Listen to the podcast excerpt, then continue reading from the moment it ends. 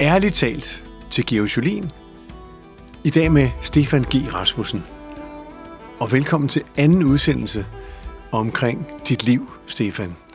I første udsendelse var vi relativt kort inde på selve ulykken, der skete med et fly i Stockholm for mange år siden, og som kom til at ændre dit liv bræt og totalt. Selve ulykken taler vi ikke om. Det behøver vi heller ikke, for vi taler om det, der skete bagefter, og taler om det, der forvandlede dig. I dag skal vi kigge lidt mere på, øh, hvad der skete med dig rent menneskeligt. Fordi, som vi nævnte i første udsendelse, så skrev du en bog, der hedder Der gælder dit liv. Og hvad var motivationen for at skrive den? Det var at komme ud med et øh, mit vidnesbyrd på, hvem er Stefan G. Rasmussen det var. At det ikke bare var en, der var faldet ned fra himlen med en flyvemaskine, og øh, som pressen havde imod hans, hans gentagende benægtelser udnævnt til helt. Jeg var på arbejde, jeg gjorde mit bedste. Jeg er stadigvæk ekstremt stolt af det, jeg har udført sammen med min besætning og alle de, der var involveret i det. Men øh, det ændrede mit liv. Det gjorde, det gjorde mit liv til nogle gange at være et helvede. Hvordan? Fordi at, øh, jeg lidt efter lidt jo øh, blev udsat for anonyme opkald, øh, anonyme breve, dødstrusler, hvis ikke jeg holdt min kæft, så skulle de nok klare mig. Og mine børn øh, blev udsat for, for øh, ting, som min, min datter har sagt. Far, det var så svært, fordi de sagde så meget grimt om dig. Og øh, jeg vidste godt, hvor det kom fra. Det kom fra den her lille trolde her, som var styret fra nogle mennesker op i, i, øh, i Sverige. I Stockholm, altså. SAS's hovedkontor. Ja, ja, ja. ja. Hvad kunne de finde på at skrive og sige? Ja, jeg snakkede en gang med en af Københavns øh, største bilmænd, og så siger han, vi sad ved et middags, øh, og, øh, middagsselskab, og så siger han, øh, da vi var sådan et stykke inde, så siger han, der er for øvrigt en ting, jeg vil sige til dig, Stefan. Du virker egentlig meget rar og venlig. Mm-hmm. Så siger jeg, tak skal du have, det, det er jeg da glad for. Ja, hvorfor jeg siger det, det er fordi, at jeg har haft øh, en af dine kolleger, tidligere kolleger, som, som kunde i mange år, og, øh, og jeg ved ikke, hvordan vi kom ind på det, men en dag, så skulle han lige pludselig fortælle en hel masse om dig. Og øh, til sidst, så må jeg sige til ham, jamen, du mener da ikke, at, at, at manden, han, han øh, landede den flyvemaskine derude bare for at blive berømt. Øh, og han fortalte en hel masse ting og sager, som jeg slet ikke kunne til at hænge sammen. Så sagde jeg til ham, øh, den her bilmand, jo, det er rigtigt. Det er, de prøver på alle mulige måder at, at fortælle historier rundt omkring. De prøver at genere mig i mit politiske virke.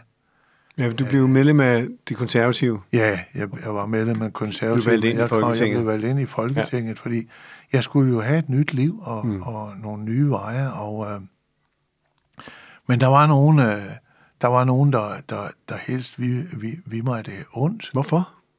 Ja, det er et godt spørgsmål. Det, det, det er meget svært at sætte sig ind i mennesker, som... som øh, Men du har haft tid nok til at gøre det, Ja. Stefan, med al respekt.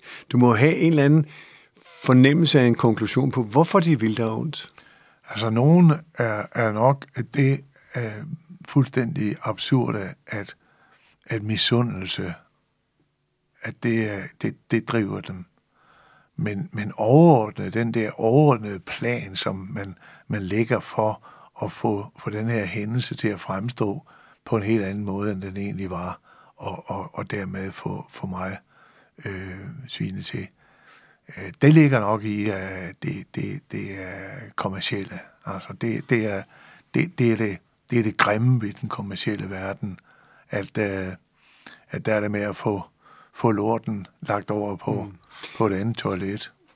Altså, du talte i første udsendelse om, at der kunne være en sammenhæng mellem, at det var flyindustrien, altså fabrikkerne, der helst så, at det var pilotens fejl. Det handler jo om penge. Men, men er det her noget andet? Er det andre piloter, der ikke har fået succes? som blev misundelige, eller hvad mener du med det? Altså, det, det kan jeg ikke...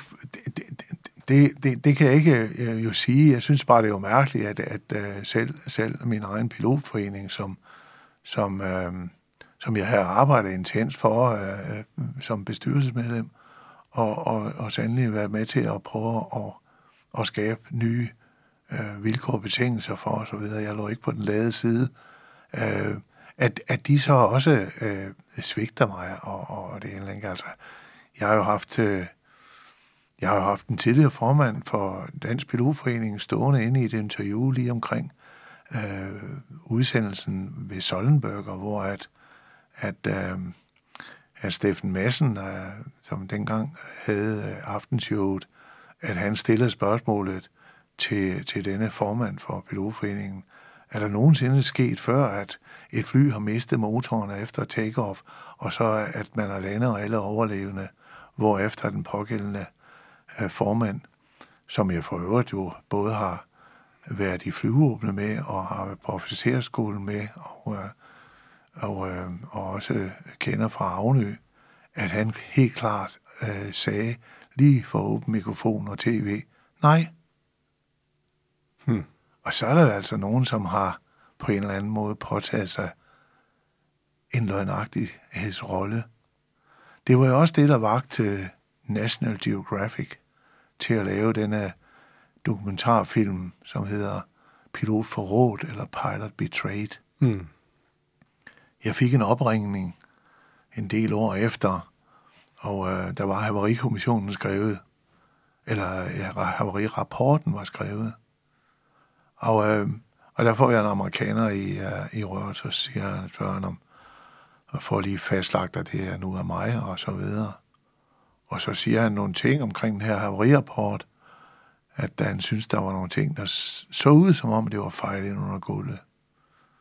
Og så stillede jeg ham spørgsmålet, hvad for noget, og så nævnte han jo helt specifikt det her system, øh, elektroniske system, som, øh, som var hovedårsagen til, at tingene udviklede sig, som de gjorde, og gav øh, den situation, hvor at, at 129 kunne være slået ihjel og jeg vil sige med statistisk sandsynlighed burde være slået ihjel. Mm.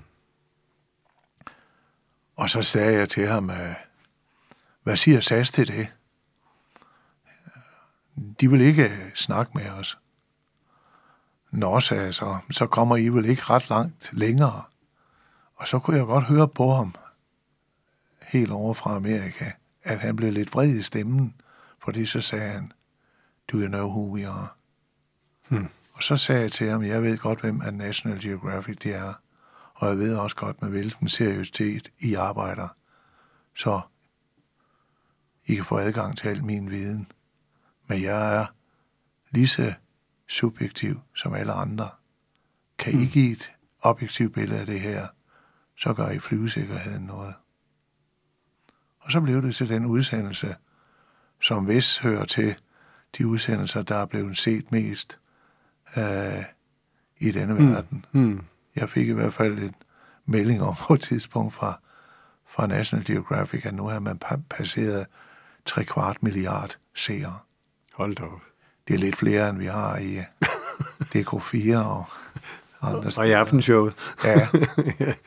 Jeg ved selv, at min, min gode ven, Anders Birkov, han, han siger, at ja, det har vi ikke kunne klare selv med genudsendelser på linje 3. Men når du altså, tænker tilbage, altså du fik skrevet bøgerne her, yeah. du fik skrevet dig ud af det, kan man sige, og ja, du har jo også fået flight recorderen ind, altså øh, sekund for sekund nærmest, ikke? Altså, altså jeg har jo... Der er dokumentation for alt det, du siger i bogen. Det er jo også dokumenteret jo. Altså, jeg har jo ikke noget at skjule. Nej. Altså, jeg, jeg har hele tiden øh, forholdt mig til fakta. Og det var nok det, at jeg havde størst problemer med. Det var at forstå, at, at tidligere kolleger øh, højt uddannede med mange guldstriver på, at de ikke kunne forholde sig til fakta, mm. men prøve at få andre ting i det. Det, det, det forstod jeg ikke. Forstår du stadig ikke? Nej, det gør jeg sgu ikke. Men når nu jeg kigger på, på den flight recorder, som står beskrevet over flere sider jo, ja. hvordan har du fået fat i den? Ja, et, et menneske som jeg, som øh, er uddannet tekniker, og øh, som øh, ikke var bange for at gå en tur omkring flyveren hver eneste gang, vi skulle ud og flyve, og, øh, og mente, at lastarbejder Knud og, øh, og tankpasser øh, Ole og stewardesse, eller hvad det var, at øh, de var lige så gode som luftkaptajn Rasmussen. Mm. Uh, han får jo også et godt netværk. Så jeg har nok været begunstiget af, at jeg havde et godt netværk i SAS. Mm.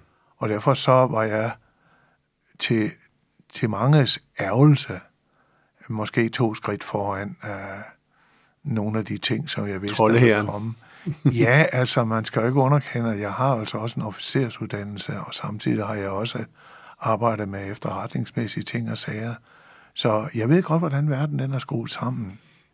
Hvordan har reaktionen været fra SAS på den bog, du skrev oprindeligt? Det har jeg aldrig hørt. Men jeg ved, hvordan reaktionen den var på den film, der blev lavet. De dukkede ikke op. De øh, blev inviteret af National Geographic til at deltage. Det ville de ikke.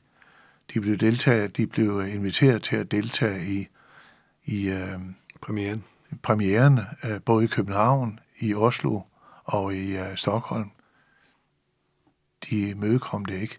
Jo, der var en oppe i Stockholm, som kom og gav mig en kæmpe krammer, og så sagde, undskyld, det var Jan Carlsen. Den tidligere SAS-direktør? Ja. Janne Carlsen? Ja. Han viste, han viste, hvor stort menneske han også øh, var. Der er et billede af dig og ham på et pressemøde i bogen også. Ja. Hvor du også beskriver dit forhold til ham som meget ærligt og åbent. Ja, det, det var det. Det påtog, blev det. Påtog han sig i dine øjne et ansvar? Ja, både og. Altså, øh, øh, nu, nu er... Menneskeligt så, om ikke andet.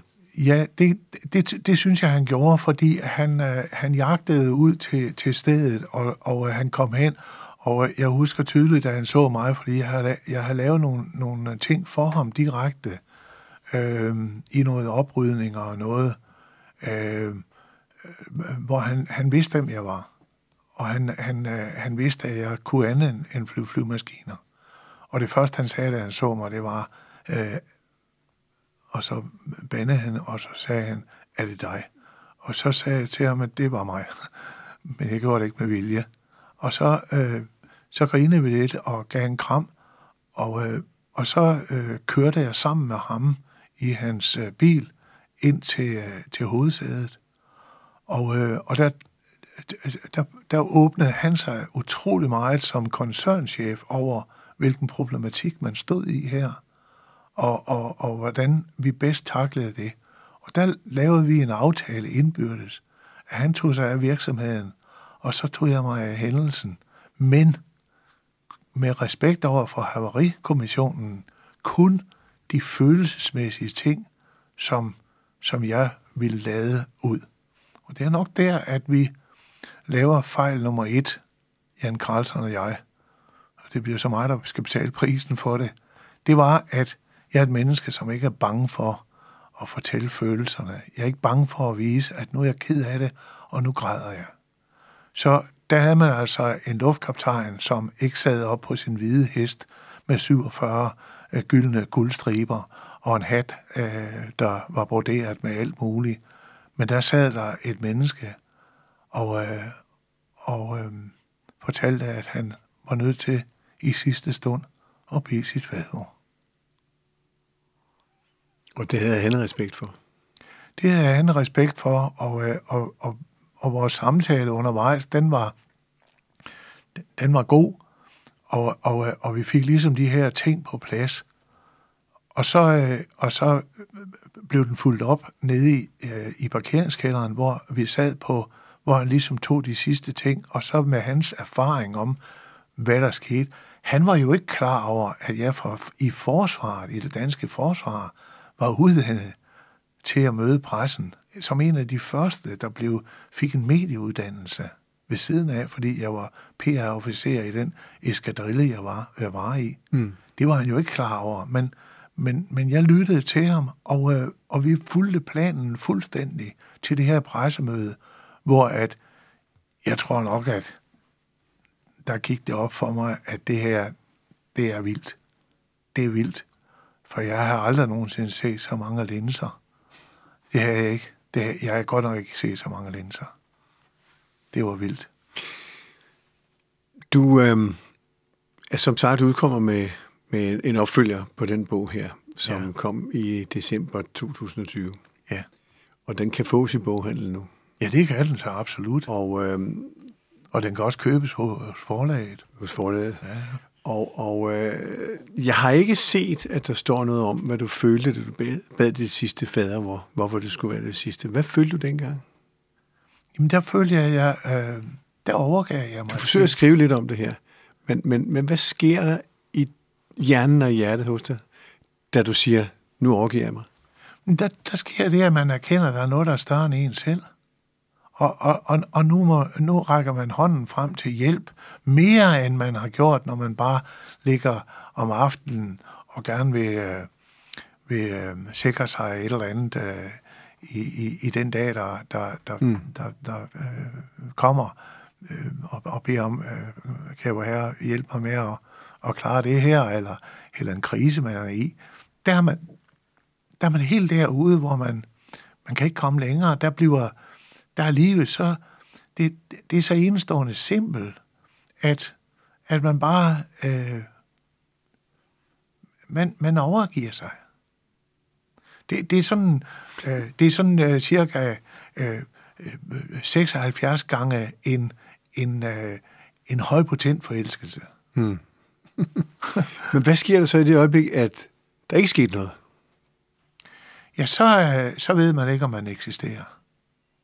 Så kommer man i den eksisten, eksistentielle Da du krise. sidder dernede på marken Ja, og opdager, at du har bedt de sidste fader, hvor men der skete ikke noget. ja så, så står man jo stille, ikke? Så, så er det stille, og det, det første, det er, det er en larmende stillhed Overalt. overalt, ikke? Men, men så, så, starter, så starter de der øh, reflektoriske ting og sager, indlæring, det er evakuering og øh, alle de der ting og sager. Jeg foretager nogle ting og sager, som jo man kan grine af, ikke? Altså, altså man kan grine af, at jeg tager min hat på, min, min kasket på, ikke også? Hvorfor gør man det? Jo, det, er jo, det hedder sig jo, at hvis ikke man har sin øh, kasket på, så kan man jo ikke identificeres i sådan en, et virvar derude, hvor alle er i panik, eller hvad nu de er. Og øh, det er en ting. Øh, men vi får evakueret osv. så videre. Så, det, så der foregår nogle ting og sager, hvor man ikke tænker så meget. Der, der, der, der arbejder man bare reflektorisk. Det, det, det er måske, altså jeg fik, og jeg husker tydeligt, jeg fik også et grin, fordi jeg, jeg øh, da jeg havde sikret mig, at alle var kommet ud, og alle de forskellige ting, og så havde jeg kravlet op og kigget, om der var børn nede under stolen og, og det. Så, så, øh, så springer jeg ind i cockpittet, og så bryder jeg et, en, en plumpe på en, en uh, konvolut, som er et, et sted inde i vores cockpit. Og det er simpelthen en, uh, en, et hemmeligt stykke papir, øh, som øh, man skal tage frem, hvis nu at det pågældende land, som ens flymaskine, den er registreret i, og i mit tilfælde, det var jo en dansk registrering, øh, Oscar Yankee, Kilo Golf Oscar, så, så, øh, så tager man det stykke papir, og der står hele direktiverne på. Rasmussen, kaptajn, eller, eller hvad nu det er, du skal flyve der og derhen. Og jeg kan godt fortælle dig, jeg kan godt, jeg kan godt røde for dig, at, at, at kursen er ikke mod øst. Eller det var den ikke. Men den, den, den fik vi uh, lov til at se en gang om året som kaptajner. Og tænke sig, der, der, der, der er jeg så... Altså, der er så meget af det der gamle, der er lært ind i en som jægerpilot og alt muligt, og hvor man ved, at en jægerpilot, han er, han er guld værd for, for, for fjenden de første to dage. Derefter så er det sgu lige meget, ikke? Men, men, øh, men den, den operationelle nu og her viden, den er vigtig.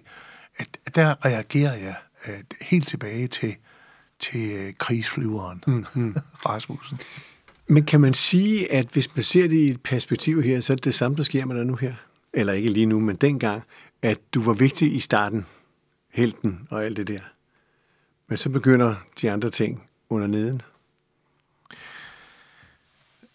Jamen, jeg har aldrig nogensinde følt, at jeg var vigtig. Altså, jeg, jeg, jeg Ja, havde... det var i hvert fald været vigtigt for SAS, at Ja, det er jo så op til dem jo, og, og, øh, og der er jeg måske lidt skuffet øh, over, øh, at det har de altså til synligheden ikke ment, fordi når ikke engang man kunne overkomme den øh, kulance, det var, og, øh, og ligesom sige, jamen, øh, vi ved godt, hvad der står rent formal, formal, formelt, men, øh, men, men vi vil blive ved med at indbetale øh, kaptajn Rasmussens øh, pensioner osv.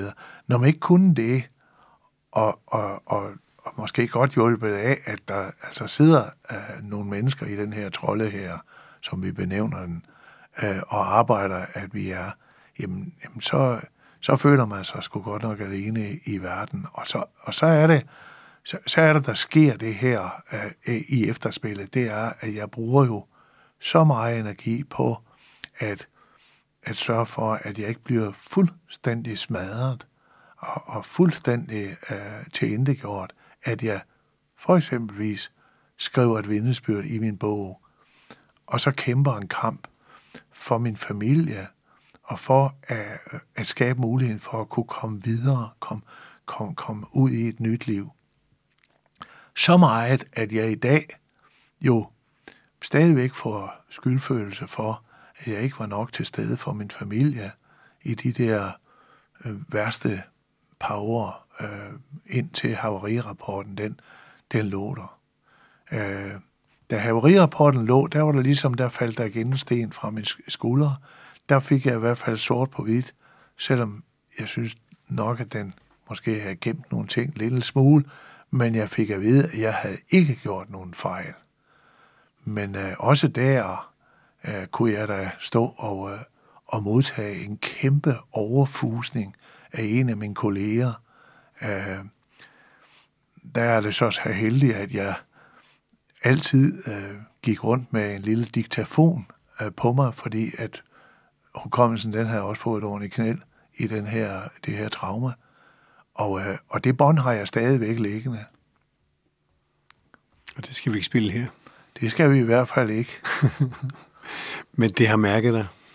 Og mærker dig stadigvæk. Jeg tror, jeg tror, at man øh, fik kastet så mange knive i mig, at det er nok meget svært at, øh, at få det til at blive fuldstændig hele. Men jeg gør mit bedste. Og hvad er så grunden til, at du opsummerer med en bog nu her, så mange år efter? Ja, det er... Jeg vil ikke sige, at det var kedsomhed. det gør jeg ikke. Men der kom jo den her covid-situation i 2020, og jeg var ved at skabe mig, virkelig skabe mig en ny tilværelse som øh, gårdsanger og spillemand. Og, øh, og så bliver pludselig 19 arrangementer aflyst. Og hvad skal du så, Stefan? Og så øh, finder jeg jo en masse af mine ting, jeg har skrevet undervejs, og jeg, jeg skriver rigtig meget, men så ligger jeg der ned. Og det kommer så op, og jeg begynder at kigge på det, og så, øh, så siger min hustru, hvorfor tager du ikke og øh, skriver en bog mere? Jo, det var måske en god idé. Og så prøver jeg at sætte den op, og så blev det en, en blanding på en eller anden måde, og, og er blevet til det, man kalder en antologi. Og, øh, og, og jeg, jeg, er meget, jeg er meget i at sende signaler, symboler. Og netop forsiden, som er et, et maleri, et portrætmaleri af mig, det fortæller noget om den her bog. Fordi et foto, det afspejler, hvordan et menneske ser ud, når lyset skinner på det, og refleksionen, ja, den er der. Mm. Men det fortæller jo ikke noget om, hvordan et menneske er inde i. Men det gør en portrætmalers portræt. Det fortæller, hvordan en menneske er inde i.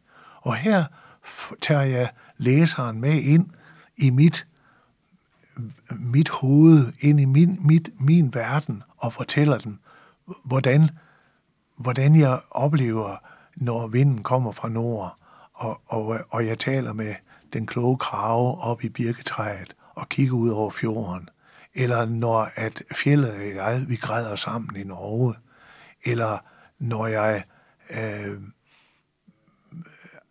brækker af i sidste øjeblik i et selvmordsforsøg. Så den er hudløs ærlig? Jeg er hudløs ærlig. Du er. Og i næste afsnit, så skal vi høre om dig, din musik og din familie og dit liv i dag. Glæder mig til. På gensyn og genhør. Tak.